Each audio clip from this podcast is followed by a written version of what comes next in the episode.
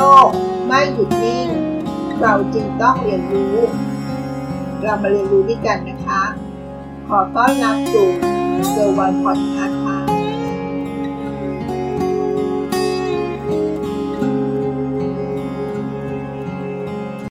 คุณเคยเขียนด้วยดินสอหรือไม่คะ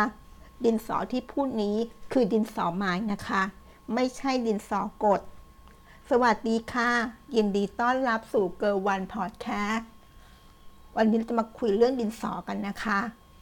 กว่าจะเป็นดินสอให้เราเขียนได้ มันเป็นประวัติอย่างไร และมีความเป็นมาที่ยาวนานขนาดไหน เรามาฟังร่วมกันนะคะ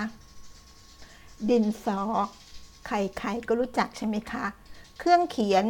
ที่เราเคยซื้อใช้ เคยทำหายแล้วก็วนกลับไปซื้อใหม่ ของธรรมดาธรรมดาที่แม้แต่เด็กเล็กๆ ก็ต้องรู้จักดินสอใช่ไหมคะ เคยสงสัยบ้างไหมว่า ไอ้ดินสอนั้นมันเกิดขึ้นมาจากไหน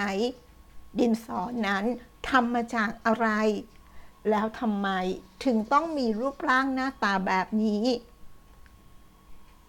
อันดับแรกเลยนะคะ ดินสอไม้ ชื่อก็บอกแล้วนะคะว่า ทำมาจากไม้ มีชั้นเคลือบบางๆอยู่ภายนอก มียางลบตรงก้น มีแกนกลางสีดำที่ทำมาจากกันไฟ ซึ่งเป็นส่วนทำให้เกิดสี ดินเหนียวและน้ำ นี่คือส่วนผสมที่ลงตัวที่สุดในการสร้างดินสอไม้สักแท่งหนึ่งนะคะ ส่วนผสมที่ต้องใช้เวลาหลายทศวรรษ กว่าจะพัฒนาเป็นไอเดียนี้ออกมาได้นะคะ ก่อนจะถึงปี 1564 ซึ่งเป็นปีที่มีการค้นพบกาไฟบริสุทธิ์ ทางตอนเหนือของประเทศอังกฤษที่เมืองบอโล และนำมาใช้ทำไส้ดินสอค่ะ ในสมัยก่อนนะคะ สมัยโบราณ ชาวอียิปต์กรีกและโรมัน ได้ใช้แผ่นตะกัวในการเขียนแผ่นปาปิรุสก่อนจะนำผู้กันมาจุ่มหมึกมาเขียนทับ ซึ่งต่อมานะคะในศตวรรษที่ 14 จิตรกรชาวยุโรป ส่วนมากก็ใช้ดินสอที่มีแท่งตะกัว หรือไม่ก็สังกะสี หรือไม่ก็เงินนะคะ มาเขียนภาพหรือมาเขียนหนังสือ โดยนำไม้เนื้ออ่อนมาหุ้มทำเป็นปอกสวมแท่งโลหะนั้นไว้ จนเป็นที่มาของคำว่ารีด L E A D อันหมายถึงไส้ดินสอนั่นเองค่ะ นไม่มีการค้นพบกาไฟและนำมาใช้เป็นไส้ดินสอ จนเป็นที่นิยมใช้กันอย่างกว้างขวาง ตั้งแต่ศตวรรษที่ 16 เป็นต้นมานะคะ เรามาดูแกาไฟกันบ้างนะคะแกาไฟเป็นธาตุคาร์บอนในรูปแบบหนึ่ง จัดเป็นแร่เนื้ออ่อนที่มีโครงสร้างเป็นเกล็ดบาง เป็นชั้นๆก่อกันค่ะ อย่างไม่ค่อยแข็งแรงนัก และก็สามารถหลุดลอกได้ง่าย โดยการที่แกาไฟสามารถทำให้เกิดรอยบนกระดาษ หรือวัสดุได้ค่ะ เกิดจากการที่เรากดแท่งแกาไฟลงบนพื้นผิววัสดุ หรือบนพื้นผิวกระดาษ แกาไฟชั้นบางๆ ก็จะหลุดร่อนทำให้เกิดรอยสีดำขึ้นนะคะ ในการทำไส้ดินสอนั้น จะเริ่มจากการนำผงแกาไฟที่บดละเอียด มาผสมรวมกับดินกริดินขาว ชนิดเนื้อละเอียดที่ใช้ทำพวกถ้วยชามหรือกระเบื้องค่ะ แล้วก็ปั้นเป็นแท่งยาว ก่อนนำไปเผาที่อุณหภูมิประมาณ 1,200 องศาเซลเซียสต่อไปค่ะ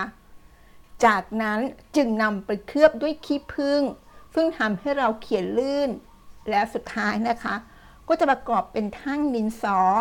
ก็จะใช้กาวผนึกให้ติดแน่นกับปอกไม้ที่ใช้หุ้มอีกทีหนึ่งค่ะ โดยไม้ที่นำมาใช้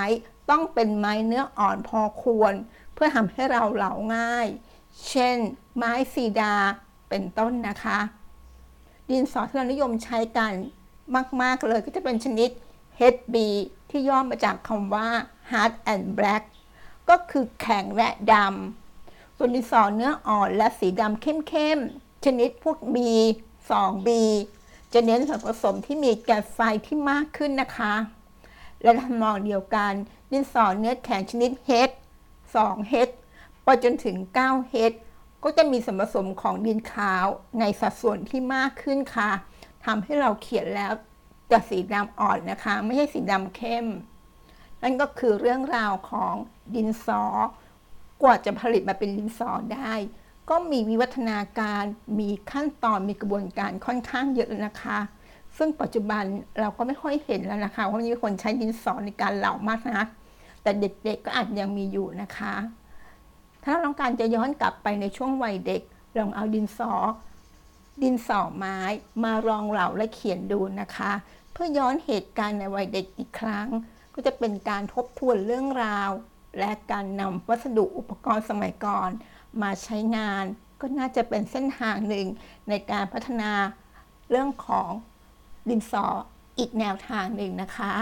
ขอบคุณที่รับฟังเกอร์วันพอดแคสต์แล้วพบกันโสดถัดไป สวัสดีค่ะ ติดตามเกอร์วันพอดคาสต์ได้ที่เฟซบุ๊กยูทูบแองเกอร์บอดคาสต์